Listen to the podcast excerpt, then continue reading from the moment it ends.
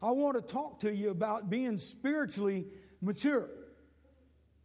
Now, I think we're going to see that there are two kinds of people in the church, and I'll show you where Paul even sort of makes a distinction. But um, if you'll all turn to Colossians chapter 2, verses 6 through 7.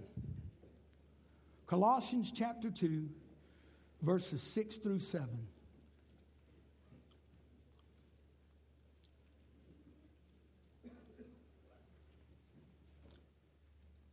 Say amen if you're ready. As you have therefore received Christ Jesus the Lord, so walk ye in him, rooted and built up in him, and established in the faith as you have been taught, abounding therein with thanksgiving. Now, one of the easiest things for us to do as believers, one of the easiest things in the world for us to do is to assume something to assume that something is the way it is. Even without facts, we, uh, it's easy to assume something. You say, well, what do you mean by that? Well, if we read that one politician is corrupt, we tend to think that all politicians are corrupt. If we read that there's a doctor that's corrupt, it's easy for us to assume that all doctors are corrupt. If we read that a car dealership is uh, uh, corrupt, we tend to assume that all dealerships are corrupt. And if we hear one Christian is corrupt, it's easy for us to assume that all Christians are corrupt. But I'm here to tell you this morning that that is not the case, especially in the life of Christians. You see, what is true concerning the Christian church is that you're going to find two different groups of people. In God's church, you will find some of the most decent, respectable, and honorable people. But also in God's church, you'll find some of the most backstabbing, meanest people you can ever find on the face of the earth. Now, before you start assuming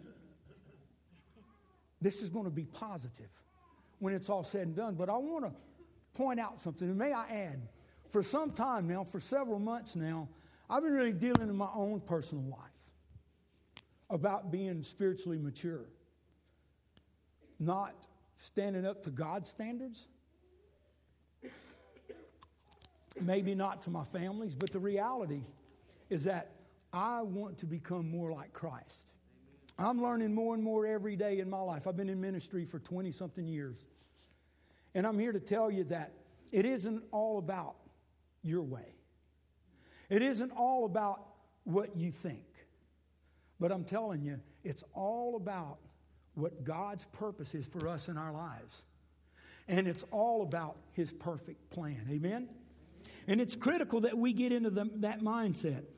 Uh, um, even, even in the reality, well, with Christians, um, there are some immature Christians that give God a bad name. Trust it. Now, let me say this. I, I want to say this before we go too much further. The Bible teaches us that all have sinned and all fall short of the glory. Okay, I want you to say that with me. All have sinned and all fall short of the glory. You know what that means? That means we're all on the same playing field. We all have things to deal with. It may not be the exact same things, but we deal with them. Now, we can deal with them in a mature way or we can deal with them in an immature way. Let's take this for instance. Let's assume that there's a church and they had 100 members in that church. And this will kind of give you an idea what I'm talking about. There's 100 members in that church, let's say. And say that there's one of them, just one in that 100, that just is immature. Just, boy, gives God a bad name. Going around spreading God, doing all this stuff. And then say somebody moves into that town. Say it's a little old town, I don't know what town, say Porterdale, I don't know. I'm just picking it up. So anyway, they they go in the store and this brand new couple comes town, introduce, hey, how you doing? And they begin to talk to this person, and it's very evident to see. And I'm here to tell you, it's very evident to see immature Christians. It's very ev- evident to see people that tend to want to take things out of the. I don't understand people that leave this church and go to another church and say, "Man, them people over there." I don't understand that for the world. I don't understand that. To me, now, y'all don't tell him this. Miss Cindy, put your fingers in your ears, please. We've got the best pastor on the face of the earth. And I'm going to tell you something. There ain't no stopping that little clock in his head, those little wheels that turn. You ain't going to stop it. And I'm thankful for that. But they meet this one person and they're going to make a decision and they're going to go, hmm, it's easy to assume that the whole church is just like that person is. I thought about this. Where's Connie? Connie Vanderswart. We met Connie Vanderswart in a in a bookstore, Christian bookstore. And man, she was gossiping. No, I'm kidding. I'm kidding you. I'm kidding you. But we heard her. We didn't know who she was. And uh, boy, did we know her now. We didn't know her then. But uh, we heard her talking about uh, uh to, to Miss Judy that owned the store about, you know, they were looking for a church. Well, we spoke up and we said, man, go to Solid Rock. And uh, we told them, is this not right? I'm not telling a story. And we said, well, go. we didn't even come here at the time. God had moved us on, I think, or whatever. But uh, uh, we had went on into full-time ministry. So we said, go to Solid Rock Baptist Church. And we get in the car and we begin to talk and said, man, I hope she didn't judge that church by us. I was in old T-shirt and shorts then, you know, and it was tough. But it's easy that it's easy to make some kind of assumption or to assume by looking at one bad apple that the whole church is that way. See, often someone will, will, will come into contact, will come into contact with these people and, and we'll make these assumptions. And they'll just misrepresent God. And we'll just assume that everybody in the church is that way. See, they're spiritually, there are spiritually mature people, and then there are spiritually immature people. See, Paul recognized that there are two kinds of people in the church when he told the Galatians in Galatians 6 1. He said, If any man be in fault or sin, you who are spiritual are to reach out and restore them gently, but watch out. Now, what's critical to know here, he didn't say, You who are at fault or in sin, reach out to this person that's in fault and in sin and reach out to him gently. He says, You who are spiritual, reach out to them gently and restore them gently. See, Paul's telling Galatians that someone in the church needs to assist the weaker Christians who've been taken over with fault. Now, I want you to think about that. Because let me tell you something. I, I, I think a lot of our church. And I'll tell you, when I'm at my worst day, I want to be at church with my people. I want to be here. And I'm praying for you to be spiritually mature because I might need help. And it's critical. And, and we, we need to look at things that way. I challenge our music team often. I try to tell them, you know something, you know, we're leaders up here. I know I'm the music director, but that don't amount to hill of beans. But we're leaders up here, and, and we have to be spiritually mature about what we're doing in our lives. It's tough to be a leader. Let me tell you something. How do you go through, and Patty, if you will uh, give me a little leadway here just to, just to use you, honey, how, how, how do you go through what you're going through without being deeply rooted, without being spiritually mature?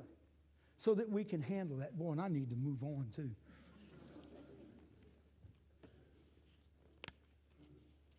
See, something needs to be done, and that's what Paul says. Well, listen, He's insinuating that the spiritually immature cannot help the weaker Christian because they're in need of assistance themselves. So, what does it mean when we say someone is spiritual? See, before we can understand spiritual maturity, you have to understand that what is true in the physical life is also true in the spiritual life. Everyone who grows old does not necessarily grow up. We know people who have grown physically, but they haven't grown emotionally, mentally, and spiritually. See, much of the trouble that we read about in the newspaper or we see on the news is due to the lack of maturity in one's life. It used to be when a person reached the age of about 19 or 20 years of age, they begin to think and act like an adult. Now we got them 40 and 50 acting like 18 and 19. Some never do grow up. See, we know a great deal about physical maturity because we're faced with it all the time. Often we hear other people say, Why don't they grow up? I thought about this, man. I got to thinking, my sisters always say that about me. they still say it about me. Why don't they grow up? Why do we say stuff like that? Because they're immature. See, Paul wanted the Colossians to grow up. He wanted him to grow up. I want to look at a few things that he confronted about regarding the spiritual mature. And we're just going to look at a few things here, and I will hurry up because I know the roast is cooking, and uh, I want to beat you there, okay? So, but these verses, verses show us how we can become spiritually mature. Um, number one, in verse 6, we want to look at our spiritual birth. How did we receive Christ? We received him by faith. That's how we receive Christ. When we receive Christ and salvation, we trusted in the righteousness of Christ and Christ's salvation. But our faith is not in here. See, as long as we live here on this earth, we should continue to trust and walk in the righteousness of Christ. Salvation isn't about anything that we can drum up here. Salvation's all about what Jesus Christ did for us. God made provisions for man so that we don't have to face that eternal damnation. He made provisions for our iniquity. He made provisions for us. And how did He do it? He gave us Jesus Christ and His righteousness so that we can accept Him and we can walk through Him. Look, salvation's about what Jesus does through us. There's nothing in the world that we can do to acquire it, and we have to accept it. But you can't keep yourself saved. There's not, we can't save ourselves. We can't do that. If we're going to grow into spiritual, mature Christians, we have to understand that we're saved by faith in the righteousness of Christ, and we should walk in that same righteousness. 1 John 2 6 says, If you're going to claim to live in Him, you must walk as Jesus did. What does that mean? You know something? It's more, uh, and oftentimes I hear, Oh, we profess. Oh, we profess. Oh, I profess Jesus. That's a good thing. That's a good thing. But I believe the manifestation of our walk in life is a true picture of what experience we had with Jesus. It's a true picture of whether we're mature or whether we're immature. Now, nothing to do with salvation. I believe there are going to be a lot of immature Christians in heaven. I believe that with all my heart. He that say that abideth in him ought himself so walk, even as he walked. If we're going to claim to live in, live in Jesus, we ought to walk as he walked. Fruit of the Spirit. What he said out of faith, hope, and love, the greatest of these is love. Patty said she had spoken very, the love that she felt. Listen, there ain't anything more than we can do is love somebody else with the love of God. As a matter of fact, if I don't love you, Miss Patty, with all the love of God, I can't get into heaven. Just don't work that way. I believe that with all my heart. It's not about anything that we do. Salvation is something that God gave us, and it's something that we can go to Him. I'm so thankful that day I gave Him my heart, April 25th of 1982. I just bowed down, and I wasn't a bad guy. I was not a drug guy. You can ask Miss Paulinus. I was a pretty good guy, wasn't I? I didn't get in trouble. I was scared of my daddy. And the people today's not scared of their daddy. I'm scared, I'm scared of my daddy today. You know, but uh, I, I, I never forget when I knelt down, I said, Well, you know what? I served as an altar boy my whole life in the Catholic Church. I did. I grew up serving the altar boy. I did the whole nine yards. I even got kicked out for drinking the altar wine. Uh, I go on and on. Got kicked. They, they light these candles and you offer up prayer and you put money in there and people light candles for their loved ones and blah, blah. Well, me and my cousin got in. There was nobody there. And we thought, man, what would happen if we blew all these candles out? Man, we walked in there and we blew until we, we couldn't walk. We were dizzy. and it looked like somebody set off a bomb in that thing. I mean, there was smoke everywhere. About that time, the, the priest walks in, and boy, we got reprimanded pretty good. And I became a much better altar boy after that, by the way. I just want to let you know that. We looked at our spiritual birth and I really need to move on. Look at our spiritual roots. Once we are spiritually born, we are to grow some spiritual roots. In verse 7, Paul told the Colossian Christians they should be rooted and built up in Him. When we look at the word rooted, it gives us a picture of a tree. See, see, a, a, a root, the word root provides two, or actually, the root provides two things for a tree. How many of you ever saw the storms come through, the hurricanes come through Florida. When they come through, man, the trees are like that. My hair's like, no. But the trees blow back. You see that? And then when it's all said and done, you, you see those trees, they're kind of leaning like that. And then there are some of them 10, 15, 20 feet away that are totally uprooted. You ever notice that? And oftentimes I'm thinking, how in the world did this tree survive that? But one 20 feet away didn't. Let me tell you the reason. It's because the roots in those trees that survived it was deeply rooted into the ground. They were down in there to the point that wind couldn't blow it over. And those that wasn't, they didn't have a very strong root system. It's as simple as that. You say, well, how in the world does that relate to our lives? I'm glad you asked. You can have two Christians sitting on the same pew. They can amen the same songs, worship, sing, praise, like the same songs, attend the same Sunday school class, amen the preacher when he rants and raves, he amen the preacher, and they both can do that. But then when something stirs up in the church, and, and, and we have problems in the church, sometimes we do, and, and I've got to say this much I, I commend Solid Rock Baptist Church. I've attended some churches and been a part of some, and this church is like no other church I ever attended. Well, if we say amen, in more than one way. No. But it's just, it's just the fact. You know, factions are held down, and, and you guys do good staying focused on the Lord. But my point, when, when they do stir up, you got one of them that's gone, and it take the it take the FBI to find out where the heck they went. And you got the other one that just stands strong and just stays firm. See, there's one that is very immature. The roots don't go very deep. And then there's one where the roots are truly wrapped, where they can withstand the storm. And let me tell you something. We as believers, I, I, I, Patty, help me if I mess this up, please.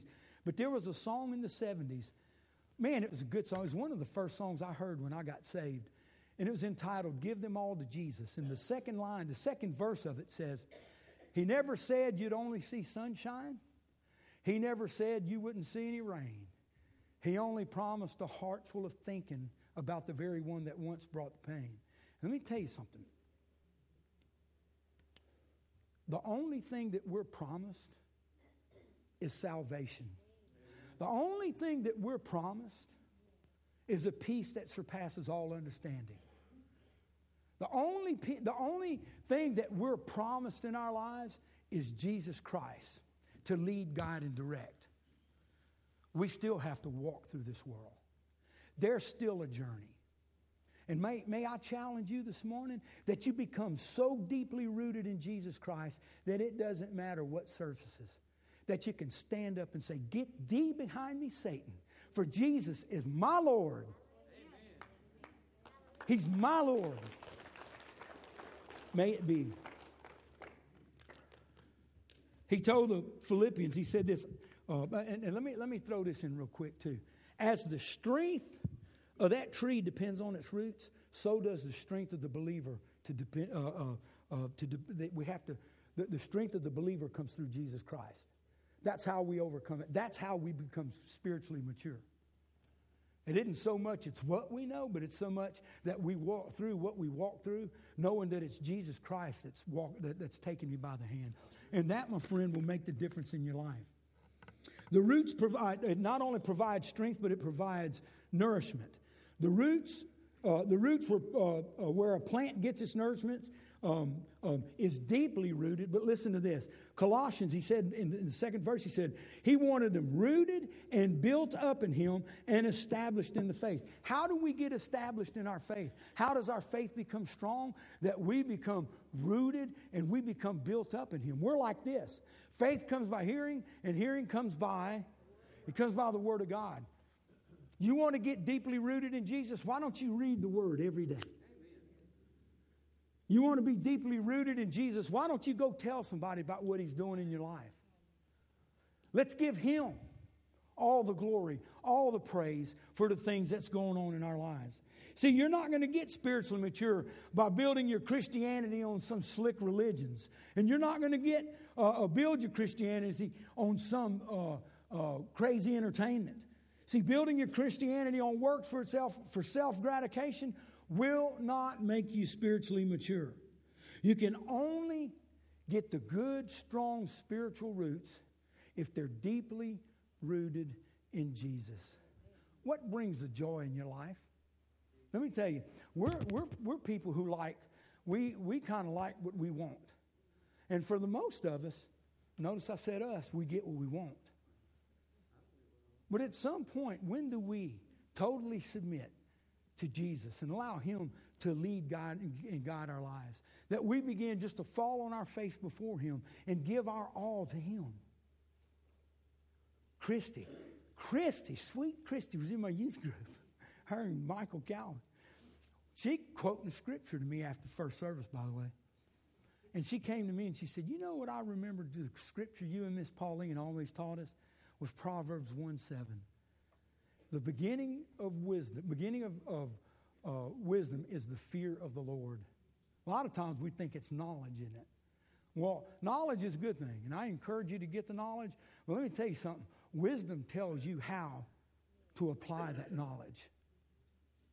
See, being deeply rooted in Jesus, and that is a great scripture, honey. You, it was, I tell you something, you stirred my heart, and, and that, was a, that was a cool scripture, because that is a good scripture for us to carry.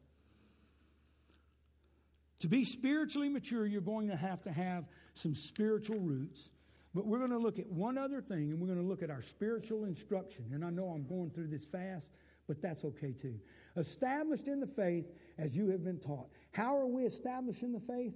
Just as we've been taught. You say, How have we been taught? Well, you know something? We have Sunday school here. We have Sunday school. We have good Sunday school teachers. And, and, and let me tell you something if our Sunday school teachers aren't good, then go in there and make it better. Don't gripe about it and say, just go in there and make it better. But we're offering that. Look, we got a pastor who teaches us the word each and every week. We walk out of this church, and, and I hear you, well, preacher, you stepped on my toe. I like, I never forget the first time I came Solid Rock. I said, Preacher, you stepped on my toes. He said, I'm after your heart. But he teaches us every week. Good, solid scripture. I call it good old fashioned application preaching because it hits me between the eyes. And I'm like many of you, sometimes I wonder, why is he preaching about me? But let me tell you something. We're being taught. The way we establish our faith is that we begin to do the things that we're taught, the things that are applied. You, the, the, the teachers that teach you stuff, learn to apply them in your lives. They're not up there just spitting at the wind. Man, they spend time studying the Word of God, and, and they come back and they give you what God led them. This morning, I'm giving you everything that I have, what God's put on my heart. I've been battling this for several months, and that's okay. But I want to be spiritually mature. I want to be that way. It isn't about Terry. My ministry here, this worship team that we have, it isn't about Terry, but it's what God does through them. And we begin to, to pour our lives. Remember, as iron, Proverbs 27 17, as iron sharpens iron, so does another man sharpen the countenance of his friend. I want somebody spiritually mature uh, sharpening my iron, as I want to do too. And I hope that, that, that, that I can sharpen somebody's iron who ain't quite so sharp. But it's kind of neat that he uses that analogy because then he turns around and says that the, God's word's sharper than what? See, we got to get it sharp. We got to get it going. The way we do that is we take God's word and we begin to put it in our lives. The things that we're taught, what the Bible teaches us, put it in our lives. Learn how to apply that. You learn how to apply it, and then you become sharp as a two-edged sword. And it don't matter what comes your way. Because praise be to God. And, and, and I'm thankful I have a wife, and I know Mike does. But I have a wife, the song she sings, that's her. Sometimes she runs around the house doing that, and I shake my head, and I'm like, spiritually mature. What are you doing here? Come on now. But we ought to thank Him each and every day for what He's done in our lives. Sta- established in our faith. Faith comes by hearing, and hearing comes by the Word of God. Look, I don't know if you've accepted Jesus as your Lord and Savior. Maybe if you didn't, you won't understand this. But let me say something to you this morning. Don't leave here not knowing, because the Bible teaches us these things are written so that you may know that you have eternal life. Well, I don't know if salvation's for me. Well, let me say this. Paul told Titus in the second chapter of the book of Titus, in verse 11, he says, For the grace of God that brings salvation. Listen to this. You can look it up, write it down. Titus chapter 2, verses 11. Read it all the way to 15 But he says, For the grace of God that brings salvation has appeared to all men. Everybody say, All men with me. See, it applies to everyone. Well, I'm confused about it. Don't leave today. We'll talk to you. We got people in here. We'll talk to you about salvation. Man, this is what our passion's all about. I know He touched my life April 25th of 1982. I, I know that. And there are many, many times I wanted to redo it. Many, many times I wanted to say, man, I don't know if I got it because of my shortcomings. But let me tell you something. There's one thing I'm convinced of today, and isn't anything I've done, but I'm telling you, being on my face before the Lord and seeking His will, man, has, has assured me, and I want to tell you the good news that if I died right now, I'd be kneeling at the feet of Jesus. Salvation's something real. Accepting salvation and walking into His righteousness. That's the way we become spiritually mature. Amen? With every head